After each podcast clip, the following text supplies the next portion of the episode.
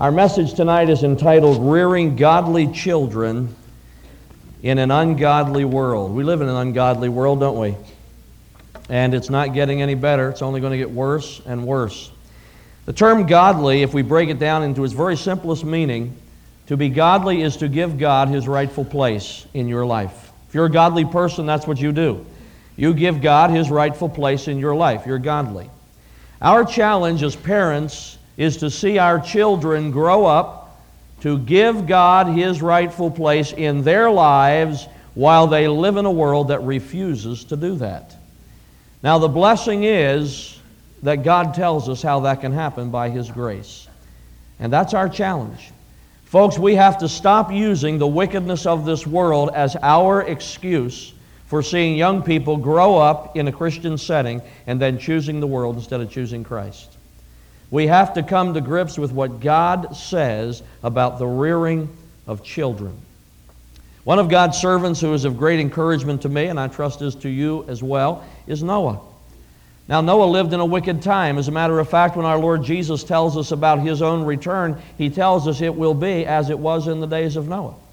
In other words, he said the world's going to get worse and worse and worse and worse, even to the point where every imagination of a man's heart is wickedness continually. It's going to get terrible. But isn't it great that when Noah stepped on the ark, his family got on with him? The whole rest of the world rejected his message, the message of righteousness, but by God's grace, his own family believed his message, and his wife and kids and three sons' wives, they got on the ark too. And I don't know what we can do to influence and impact this world. It's getting more and more difficult. Hearts are hard. Wickedness is prevailing. But I know this by the grace of God, when I get on the ark, I want my kids to go with me. And again, by God's grace, that ought to be able to happen in your life and your family as well. If you are open to Deuteronomy chapter 6, I want to read to you from verse 10 through verse 12 as we get started. We find Moses leading the people of Israel toward the promised land.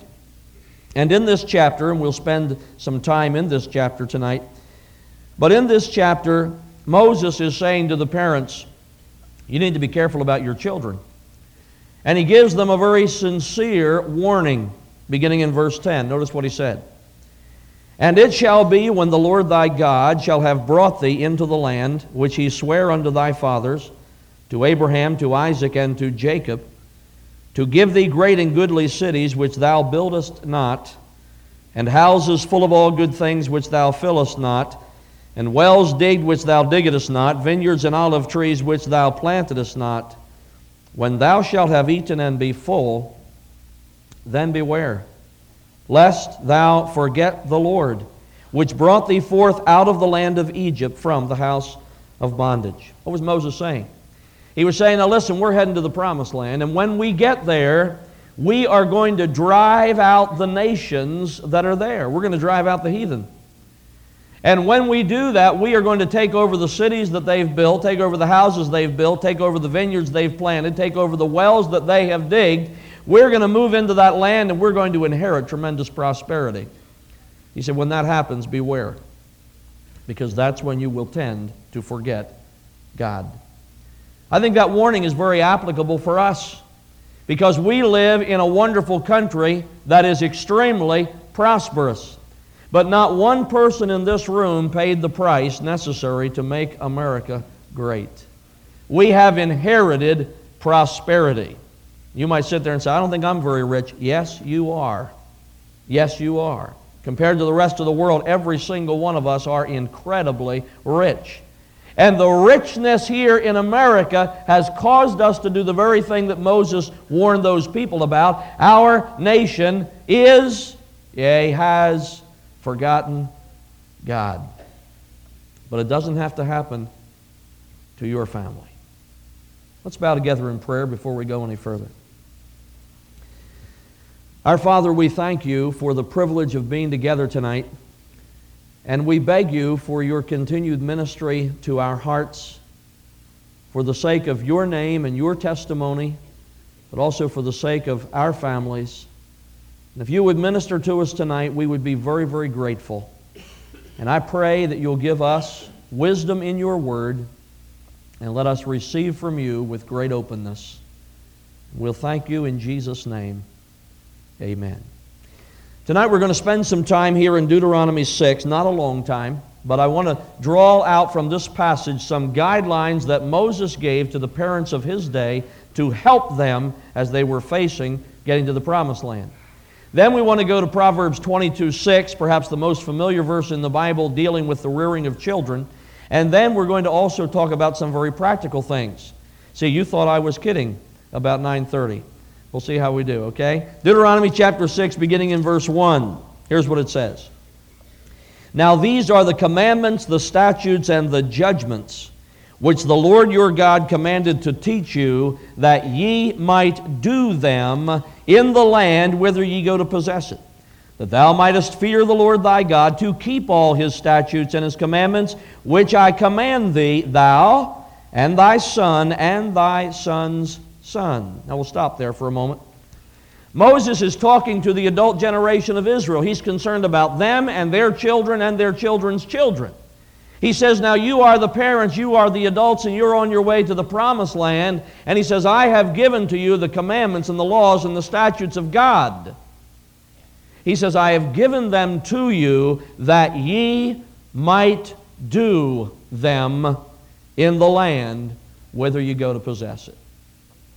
I'm sure I don't have to tell you, as if it's something new, that the first and most critical part of parenting is that you and I live the Word of God. Moses said, Here are the commandments of God, do them. Do them. The Bible tells us in 2 Corinthians 5:17, if any man be in Christ, he is a new creature. Old things are passed away, behold all things are become new. What he tells us in that verse and is expressed in other passages in the scriptures is this that when somebody gets saved, there is a radical change that takes place in their life. That's the only salvation the Bible talks about. A salvation that comes and radically and drastically changes you. And what Moses was saying, if we brought his challenge into New Testament context, would be this your children have the right to see in you the reality of the life changing power of Jesus Christ. Your children have the right to see in you the reality of Christianity as it is taught in the Bible. Probably the worst thing that can ever be said with regard to us as parents would come from our children who might speak to somebody at church and say something like, you know, you see my parents in church, but you don't see my parents at home. You see my parents come to church and they carry their Bible and they sing the songs, pray the prayers, teach in a class, hold an office, whatever it might be. You see my mom and dad in this setting, but my mom and dad are different at home. The first people who will ever recognize hypocrisy in our lives will be our children.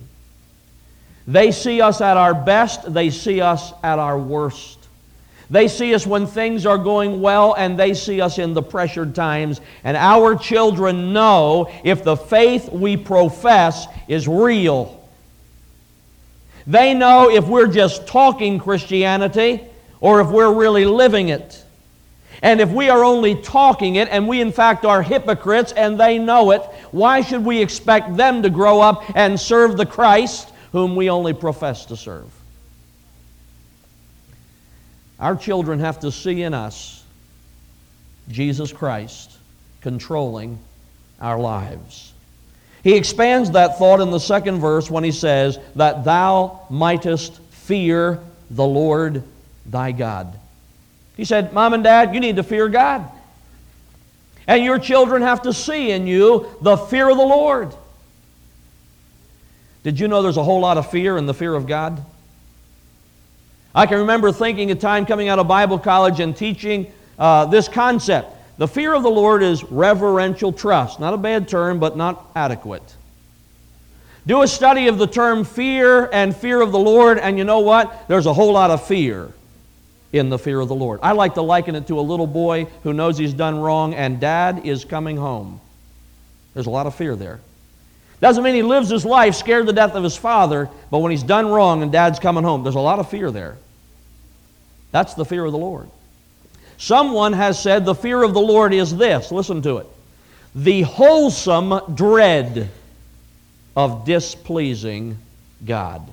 It's wholesome, but it's a dread.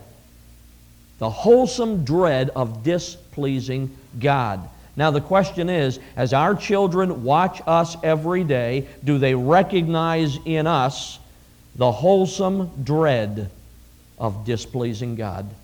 Do they see that you and I are not particularly concerned about what people think, but we are extremely concerned about what God thinks?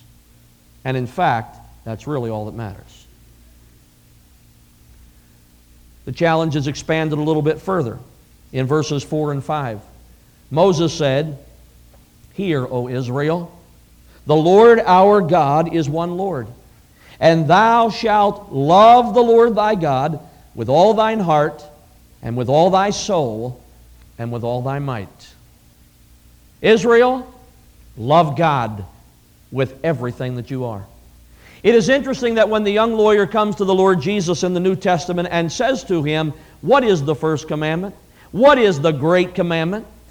That the Lord Jesus did not go to the Ten Commandments of Exodus 20, he went right here. He said, The first and great commandment of the Bible is this love God with everything that you are, with all your soul, with all your might, with all your strength. Love God. That's the challenge.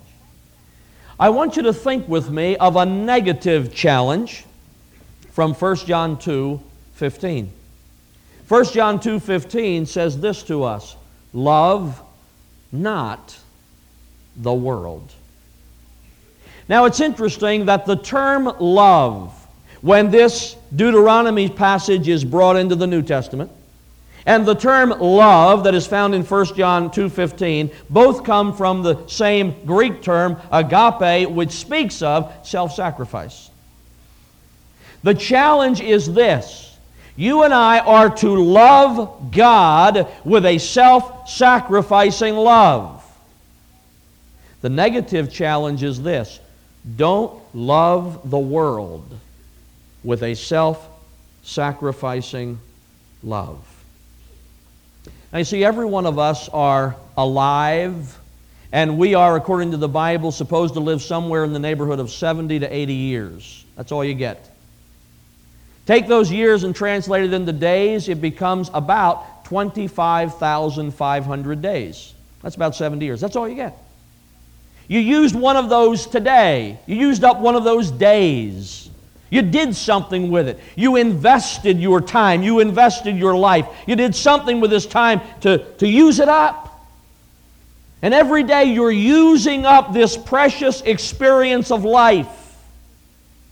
Now, as your children watch you using up your life, into what do they see you investing it? What are you doing with your life? Our Lord Jesus said in the Gospel of Matthew that we are to not lay up for ourselves treasures here on earth, where moth and rust doth corrupt and thieves break through and steal. He said, Lay up for yourself treasure in heaven, where neither moth nor rust doth corrupt and thieves do not break through or steal. He said, For where your treasure is, there will your heart be also. Know what he meant by that? He said, You let me see your treasure, and I'll tell you where your heart is. Let me see your treasure. I'll tell you where your heart is. Now, in case you don't know where you're laying up treasure, I suggest to you you could ask your children because they know. They know what is important to us. Oh, we can talk about what is important to us and what ought to be important to us, but I guarantee you, our children watching us every day, they know what matters to us. They know what is important to us. They know what we are investing our life in. And they know whether or not we're laying up treasure here on earth and that that's all that matters. Or they know if we're laying up treasure in heaven because we live with eternity's values ever before us. If our children see that we are really no different from the people who are unsaved, in other words, life for us is go out and work, put away money, buy the extra car, get set for retirement, spend, spend, spend. That's life for us. Then why should we expect them to live any differently? Moses said, Parents, you better love God with everything that you are, and your children need to see it if your hope is that when they get to that promised land, they will not forget God. Example is key number one to good parenting. Look with me, if you will, at verse 7. Verse 7 gives us another area of responsibility for the parent when it says, And thou shalt teach them diligently. The term them in this verse is the same as the term them in verse 1. It is a reference to the Word of God, the commandments, the statutes, the laws. He says, Parents, teach them, teach the Word of God diligently unto thy children, and shalt talk of them when thou sittest in thine house, when thou walkest by the way, when thou liest down, and when thou risest up. He said, Mom and Dad, you have to teach your children the Word of God. The term teach diligently, which is one term in the original language, speaks of doing something like sharpening an arrow by repetition. That's the idea of the term. And so the challenge is this Mom and Dad, you have to teach your children in a repetitious way the Word of God. But he says the way you do it is not simply sit down and have a little 15 minute devotional every morning or every night. It is this you talk about the Word of God with your children as you go with them through life. Or as he describes it here, when thou sittest in thine house, when thou walkest by the way, when thou liest down, when thou risest up. You know what? Parenting takes a whole lot of time. You know that? You are supposed to have the time to sit down with your children and walk by the way with them and be there when they are ready to lie down or be there when they are ready to rise up, which doesn't mean get up in the morning, it means to rise up and do something. Parents have to be there for their children. And somewhere along the line, we have swallowed hook, line, and sinker this statement it is not the quantity of time, it is the quality of time. No, it isn't. It's both. It's both. And I know we live in a busy world and we live at a hectic pace, but I also know this. Virtually everybody in this room would have to admit I find the time to do what I really want to do. Every one of us. What you want to do, you do. And there isn't a whole lot that gets in the way of it. And our problem is we too often lack the want to of being with our children. But you got to be there. You got to be there. A lady earlier this week said, I have no idea who it is. I wouldn't know her if I ran into her. She said something about, I won't be here tomorrow night. My son is playing some game or whatever it is. I think we ought to be in church all the time, but I'll tell you what, I have an advocate of parents be there with your kids. Support them in their activities. Be there, man. If they're playing an instrument, be there. They're playing sports, be there. Be there. Walk with them, live with them, talk with them, spend time with them. Hear their burdens. When they have a difficult time, you as a mom or dad, you have to be there to bring some spiritual perspective into their life. That's when you teach Christianity. You don't teach Christianity in the classroom. You teach Christianity in the day to day experiences of life. And you have to be there for your children in their up times and their down times to point them to Christ. I know it's like in a Christian school situation. Many of you have your children in this school. And no doubt teams get big enough where some kids make it, some kids don't. And one day your boy comes home, he says, Dad, hey, I got cut from the team. Dad, I'm not going to make it. They cut me. I'm not, I'm not on the team anymore. The dad might say, that doesn't matter. That day, it is the most important thing in your child's life. And if you don't sit down in the midst of a time like that and give that boy spiritual perspective about what God might be doing in his life, I tell you, he may stumble and fall and have a difficult time for a whole long time. But you have to be there. Walk with him, talk with him, live with him, meet him in his time of need. That's what Moses was talking about. There is a third area that comes out of this passage.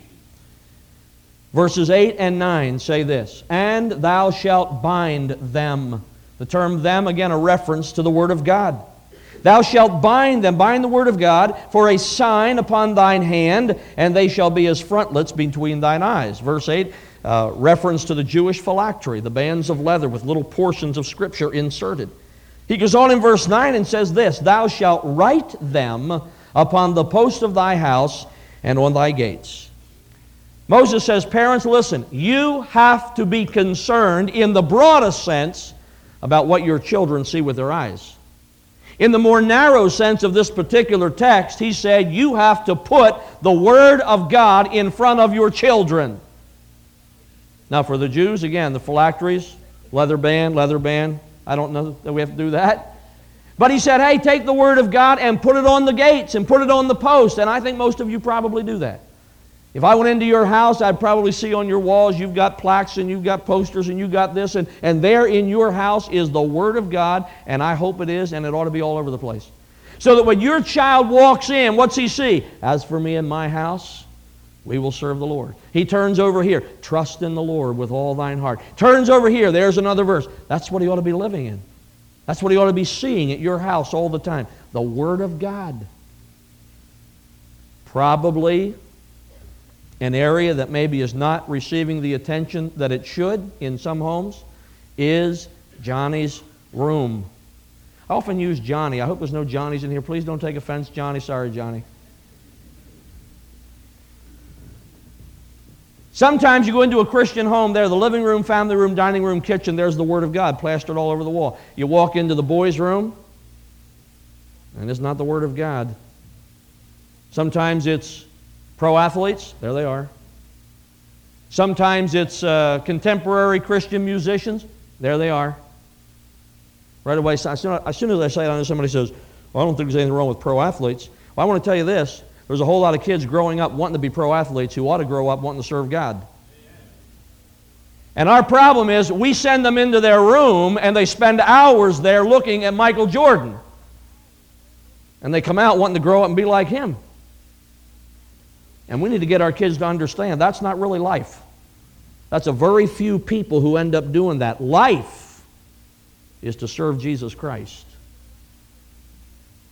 Guard their eyes. Be careful of what you put in front of them. Mom and dad, you better be careful and aware of what your children are watching on TV, what they are watching on the VCRs. I'm not against TV. I have no idea how anybody around here feels. I've never been one to say, don't have a TV. As a matter of fact, one of my favorite experiences is one of, one of my deacons at Bible Baptist in Westchester came to me one day, said, Pastor Griffith, he said, uh, we are going to stone our TV. I said, You are? He said, Yes. He has gotten control of us. He said, We're taking it out back and stoning it. I said to him, Would you like to stone two TVs instead of one? He said, Why? You want us to stone yours? I said, Well, I know you have a beautiful 25 inch color TV, and I got two little black and whites. And if you'd like to stone those two TVs and let me have your color. That's a true story, and he would not do it. And you know who it was? Probably. He stoned his TV. We were stuck with the two black and whites. Let me tell you this, however, because this is serious business, and I'm sure you know that every TV program your children watch has an agenda. You know that? TV is not on for entertainment, folks. There is a conspiracy, oh, terrible word, but there is. There's a, an effort to change your view about things, change your view on family, change your view on morality, change your view about society and what it ought to be. And virtually every TV program is coming across with a message to change the way you think. And so if you let your child sit in front of that TV, unguided, uncontrolled, I'll tell you they're getting the wrong message. Moses was saying, for his day and in his way, make sure your children are seeing the right things. And that's our responsibility as well. Let's go to Proverbs 22. Proverbs 22 and verse 6 is a well known verse. I think sometimes people don't like it because they see their children go the wrong direction. And unfortunately, parents don't want to ever take responsibility. But we better get serious about it. Proverbs 22 and verse 6 says this Train up a child in the way he should go, and when he is old, he will not depart from it. I want you to notice some things about the verse. First of all, will you notice that the term is train, not raise? Now, sometimes we use the term raise children, but the fact is, what we raise in life are crops and animals. You want to raise animals? Just give them a lot of food, and sure enough, in time they get big. That's sometimes what we do with kids. We just give them a lot of food, and sure enough, they get big. Our responsibility is more than raise children. The term is not teach. Now, we need to teach our children. We'll talk about it in a moment. But our responsibility is more than teach. Did you ever say this to one of your children? They do something wrong, and you say, You know better than that. You ever use that line? You know better than that. What you are saying is, I have taught you better than that, but evidently I haven't trained you better than that, or you wouldn't be doing it. Teaching, training. To train means to set in a direction to mold character. That's our challenge.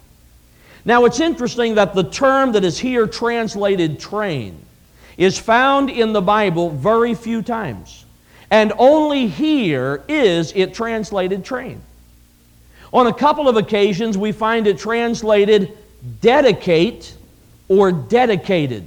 Interesting. We go back to the days when Solomon builds the temple. And after he builds the temple, he dedicates it to God. The little Hebrew term that is the root of this word is a term that means to pack or compress, to narrow down. That's the idea of the term. Now, when Solomon builds the temple and he dedicates it to God, what's he do? He narrows down the use of that building. He says, We've built this building for God. It's not going to be used for other things. This building will be used for God. That's all. He narrowed down the use of the building.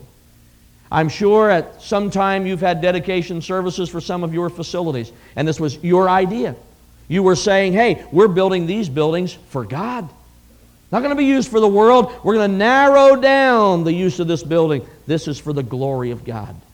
It's that very same word that is here translated train. You know what it's saying to us? It's saying, Mom and Dad, you have to narrow down the experience of your children to the way they should go.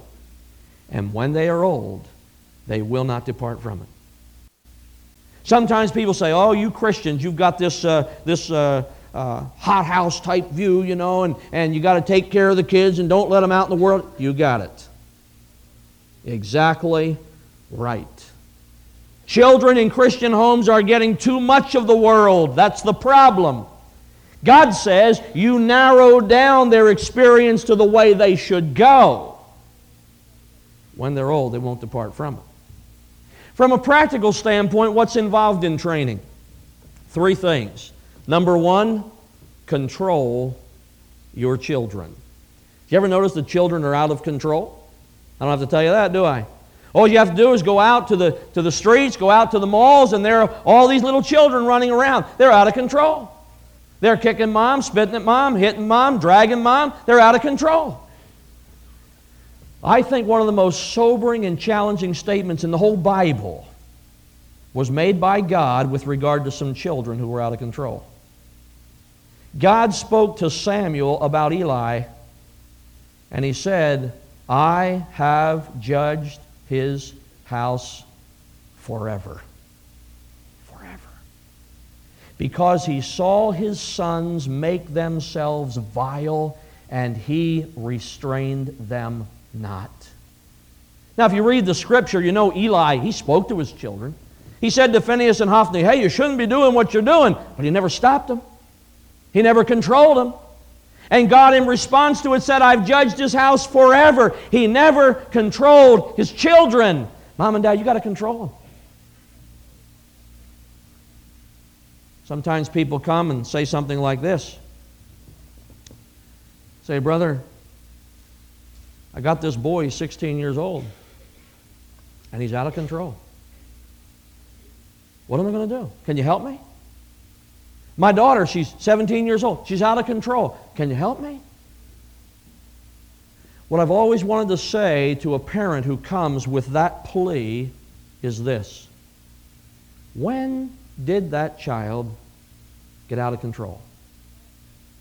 When did it happen? Do you remember when you first had your baby? You remember that? I mean, he might be big now, but you remember when you first had him? And you went to bring him home from the hospital, and there he was. Remember that? Seven pounds, 12 ounces, or 12 pounds, seven ounces. Well, I don't know what it was, but there he was. Hey, guess what? Perfectly under control. Perfectly under control. Hadn't said anything, hadn't done anything, hadn't watched any TV yet. I mean, nothing. This kid is perfectly under control. I'm glad God gives them to us that way, aren't you? God says, Hey, I'm giving you this child. Children are an heritage of the Lord. I'm giving you this child, and he is perfectly under control. Can you imagine getting them at age 16? You know, you go to the hospital and you bring this kid home. well, Mildred, here he is. Only one left, but I got him. No, we don't get him that way. No, God says, listen, I'm giving you this child, and he's under control. Now, you keep him that way. You train him in the way he should go. Training is not as tough as some people make it out to be. Now, I know as soon as I say that, somebody's sitting there saying, You don't know my boy. God knew about your boy when he gave Proverbs 22 6. Train up a child. You know, when they're little, you start off like this no. It's not too tough, is it? No. Now, it isn't this. No, no, no, no, no, no, no. It isn't that. It's no. Eyes are very important, aren't they? Eye to eye. Get their eyes. No. Hmm. Then a little later, it's kind of like, no. Right there on the back of the hand. No. Of course, you love kids around that age, right? Of. You ever see that? I heard one about lately who just went kind of went.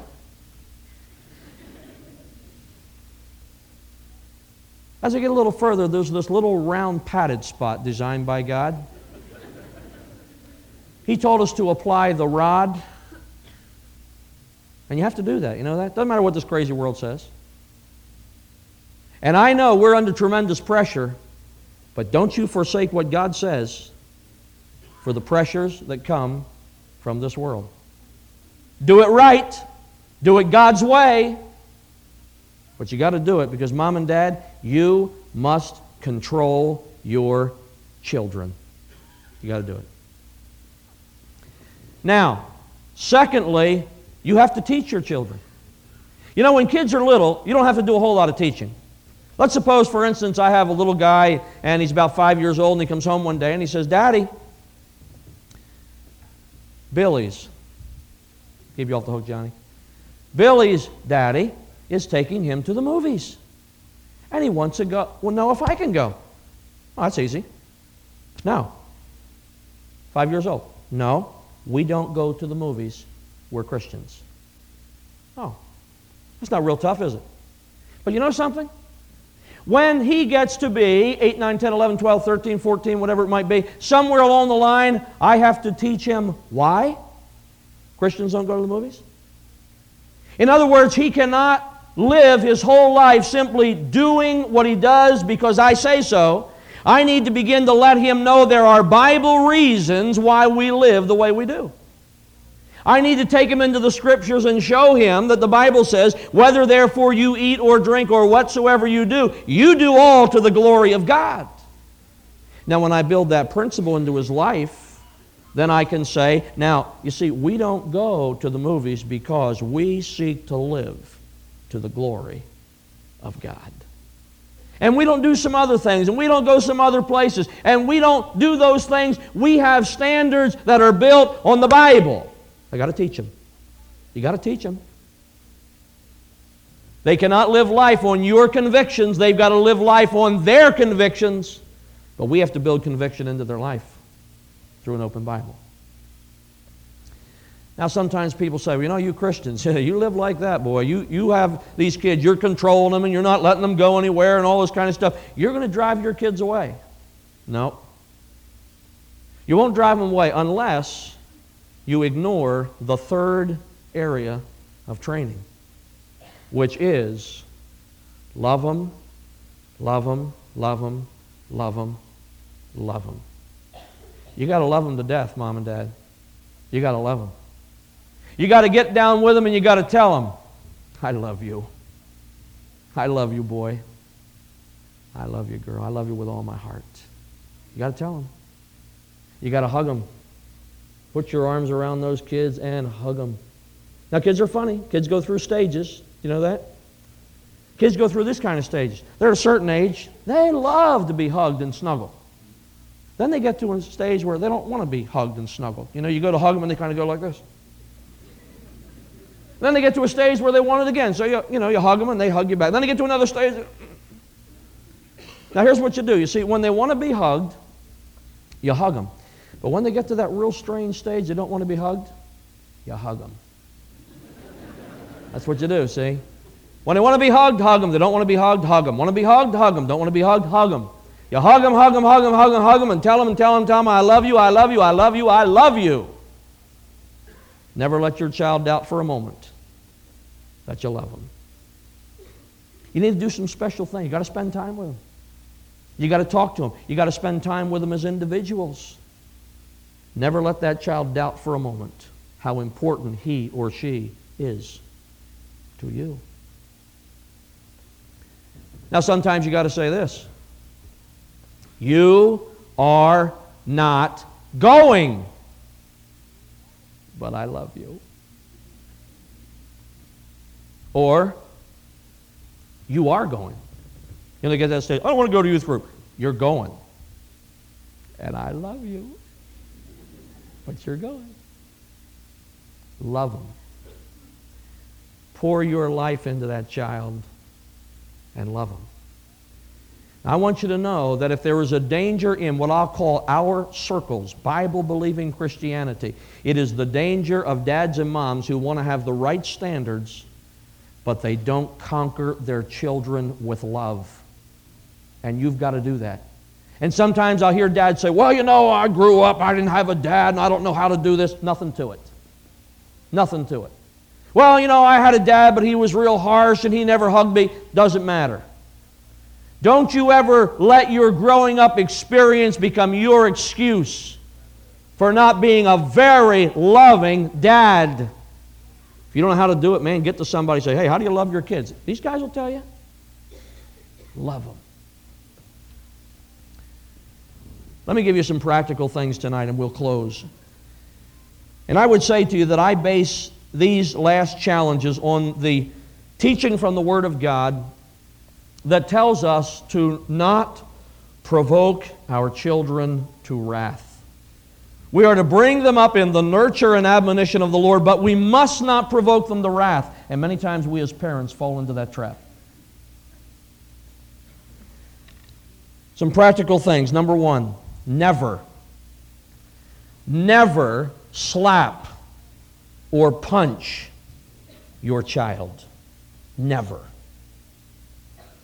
Sometimes parents act as if they control their children because they're bigger. Hey, I'm bigger than you, therefore you'll do what I tell you to do, or else. I want you to know something, mom and dad. If that's your attitude, then you don't understand your authority at all. Because your authority is spiritual authority. You are in charge of your children not because you are bigger, but because God says so. That's why God has designed that place for a proper application of the rod. But the slapping or the punching that goes on in some homes is not of God. And you'll drive your children away. You'll provoke your child to wrath. Don't ever do that. Don't ever do that. It is important also that as you deal with your children, you never threaten what you will not do. You ever hear parents threaten what they won't do anyway? But they make these threats. Kind of They, they live on making threats. I, I think of this. Here's the classic for me. You've been thinking about this vacation for at least six months. And finally, the day comes, you're going. And so you pack the car and you get your wife in the car and you get the kids in the car and you take off, and this is going to be a big journey, you know, a two monther or something. You're going all across the country. And you start driving down the road. Now, how far do you drive down the road before the kids start causing trouble? Hmm, maybe a mile and a half. You know how it is? So you're driving down the road and the kids are squabbling back there, so you yell, Hey, stop that fooling around. Well, you stop for a minute. And you drive along, all of a sudden one of them tickles the other, you know, and pretty soon they're going out of the game. Hey, I said stop fooling around. You get another mile down the road, they're going out of the game. I said stop fooling around. Well, you're so frustrated. You pull the car over the side of the road, you turn around, you say, If you kids do that one more time, we are turning around, we're going home, there will be no vacation. Now, who believes that? Does mom believe it? She's sitting there saying, Why does he do this stuff? And the kids are sitting back there saying, And inside, you know you're going on the vacation. Never threaten what you will not do because kids learn very quickly. And they know, oh, my dad. You know what your child wants to know about you? Hey, if my dad says it, it's going to happen. My dad says it, it's going to happen. So don't make me ridiculous threats, but you make the right ones and you make sure it happens, and soon your child will be very responsive to your authority. And then it's important that you learn to give to your child one warning, not ten. Parents always giving their kids warnings. Stop doing that or else. Stop doing that or else. Stop doing that or else. One warning. Now, again, sometimes our kids don't understand what we want them to do. Eyes. Get their eyes. Listen, boy. See those toys? Look at me. See those toys? Now, I'm going outside to the mailbox. When I come back in, I want those toys picked up. Do you understand? Look at me. Do you understand? Yes, Dad. Thank you. Out to the mailbox. You come back. What usually happens? I'm going to the mailbox, get those toys picked up. I'm going upstairs, I got some things to do. When I get back, I want those toys picked up. Come back. I'm going down the basement. I'm telling you, when I get back, those toys better be picked up. That's ridiculous. Isn't it? One warning. Now, sometimes you need to make it real plain. You say, son, this is your warning. Pick up the toys. And if he doesn't pick up the toys, then he must be disciplined.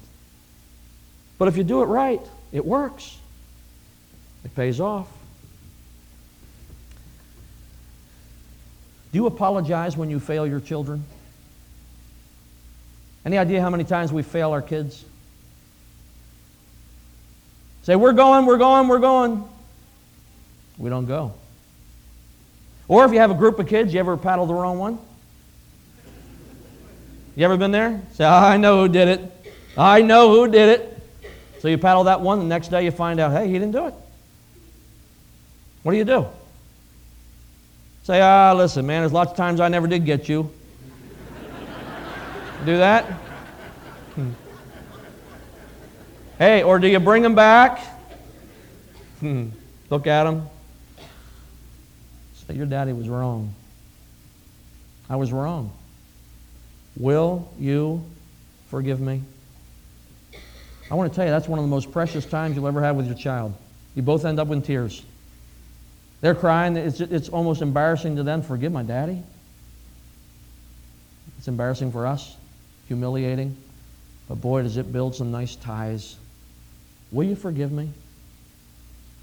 I was wrong. This next area might be more for grandparents than parents, but for whoever, no favorites. No favorites. Grandma, no favorites.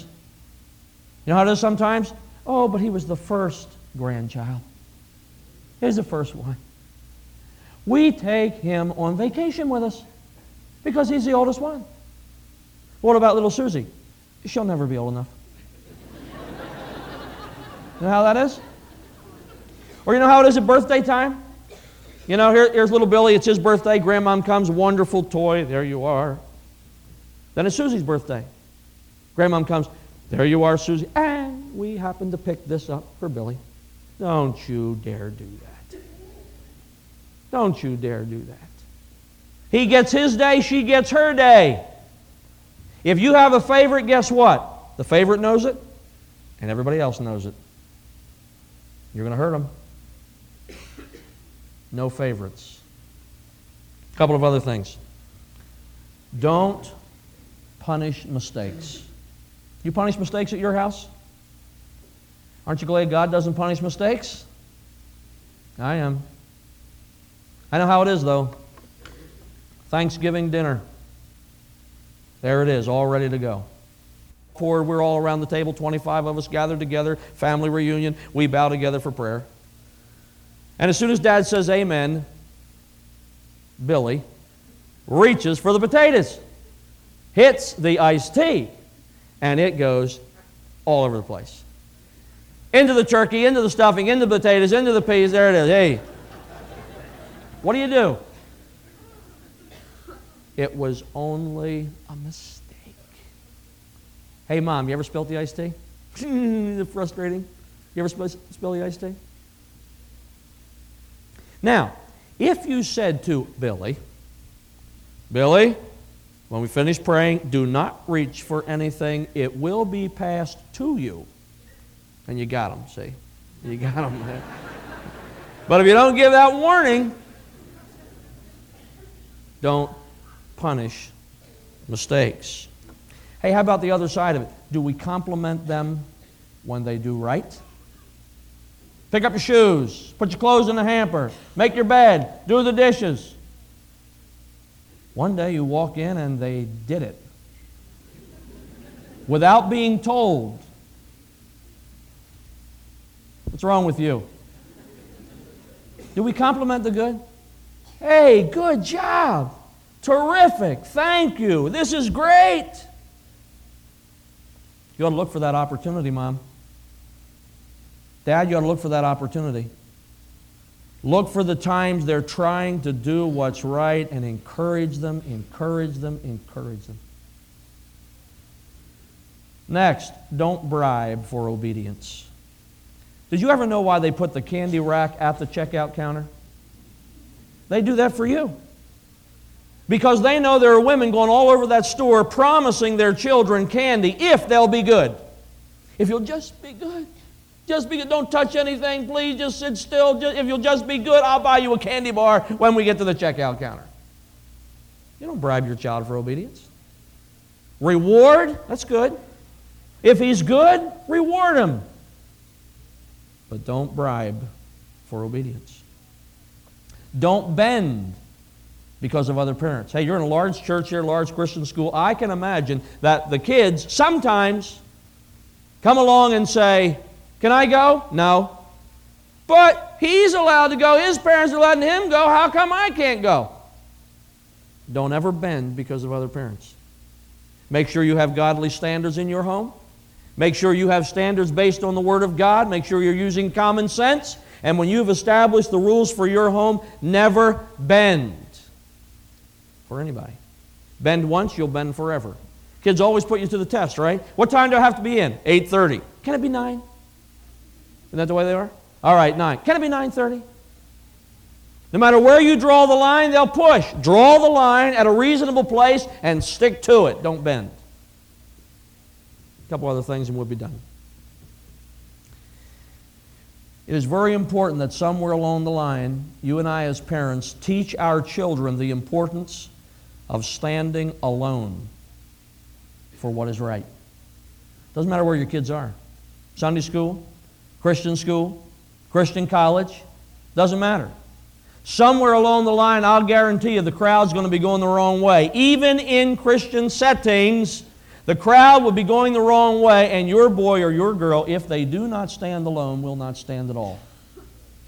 The best time to teach them and help them with that is when they are still in the confines of your home. They will face challenging times. Help them to take that stand.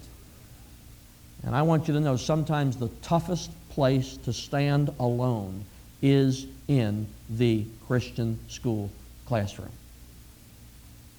You know that, and I know that. I remember a lady came to Westchester. She said, Well, I thought all the kids were good. It's a Christian school.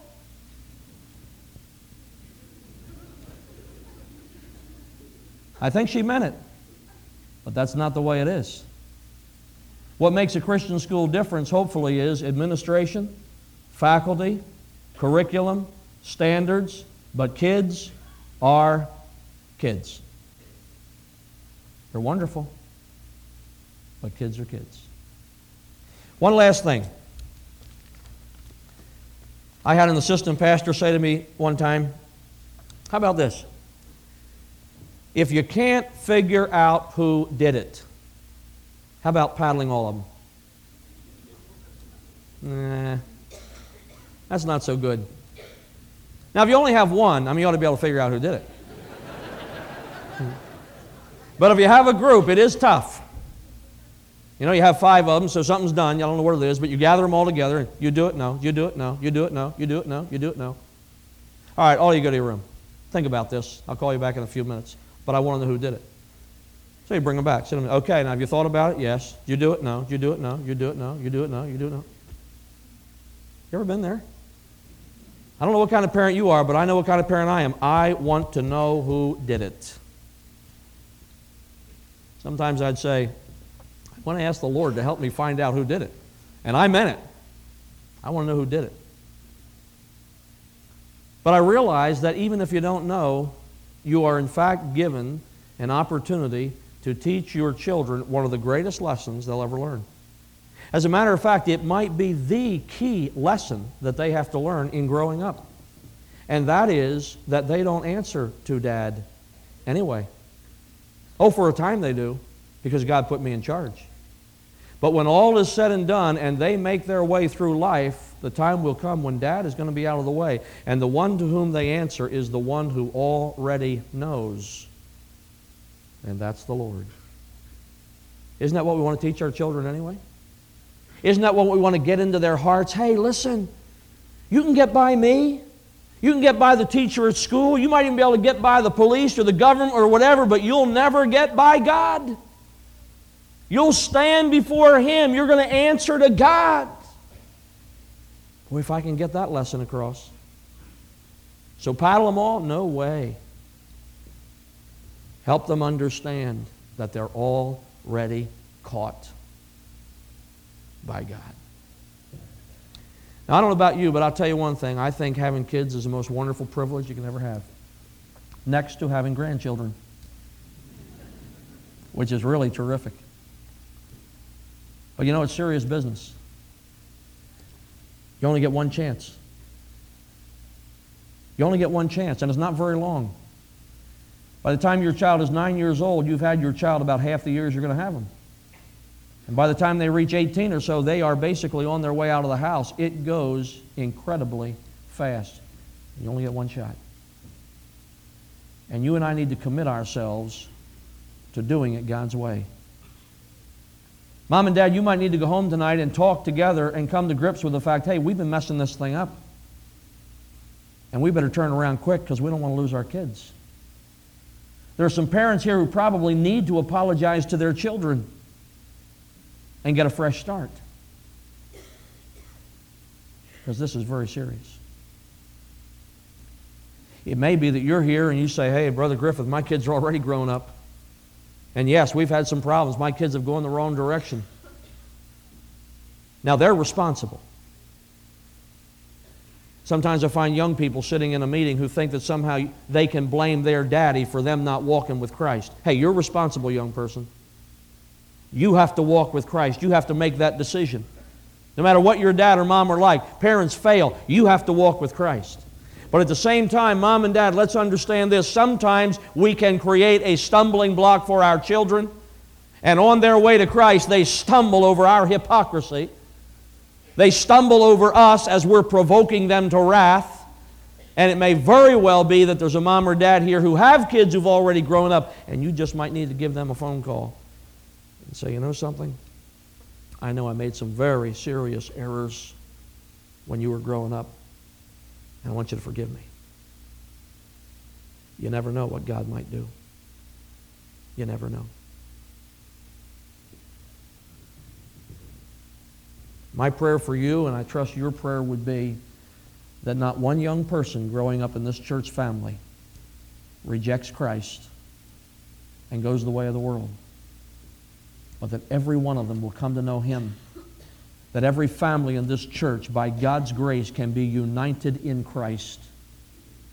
And we do not understand the ways of God totally, but I do know this Mom and Dad, you and I have a whole lot to do with what happens in the lives of our children. Let us take it very, very seriously.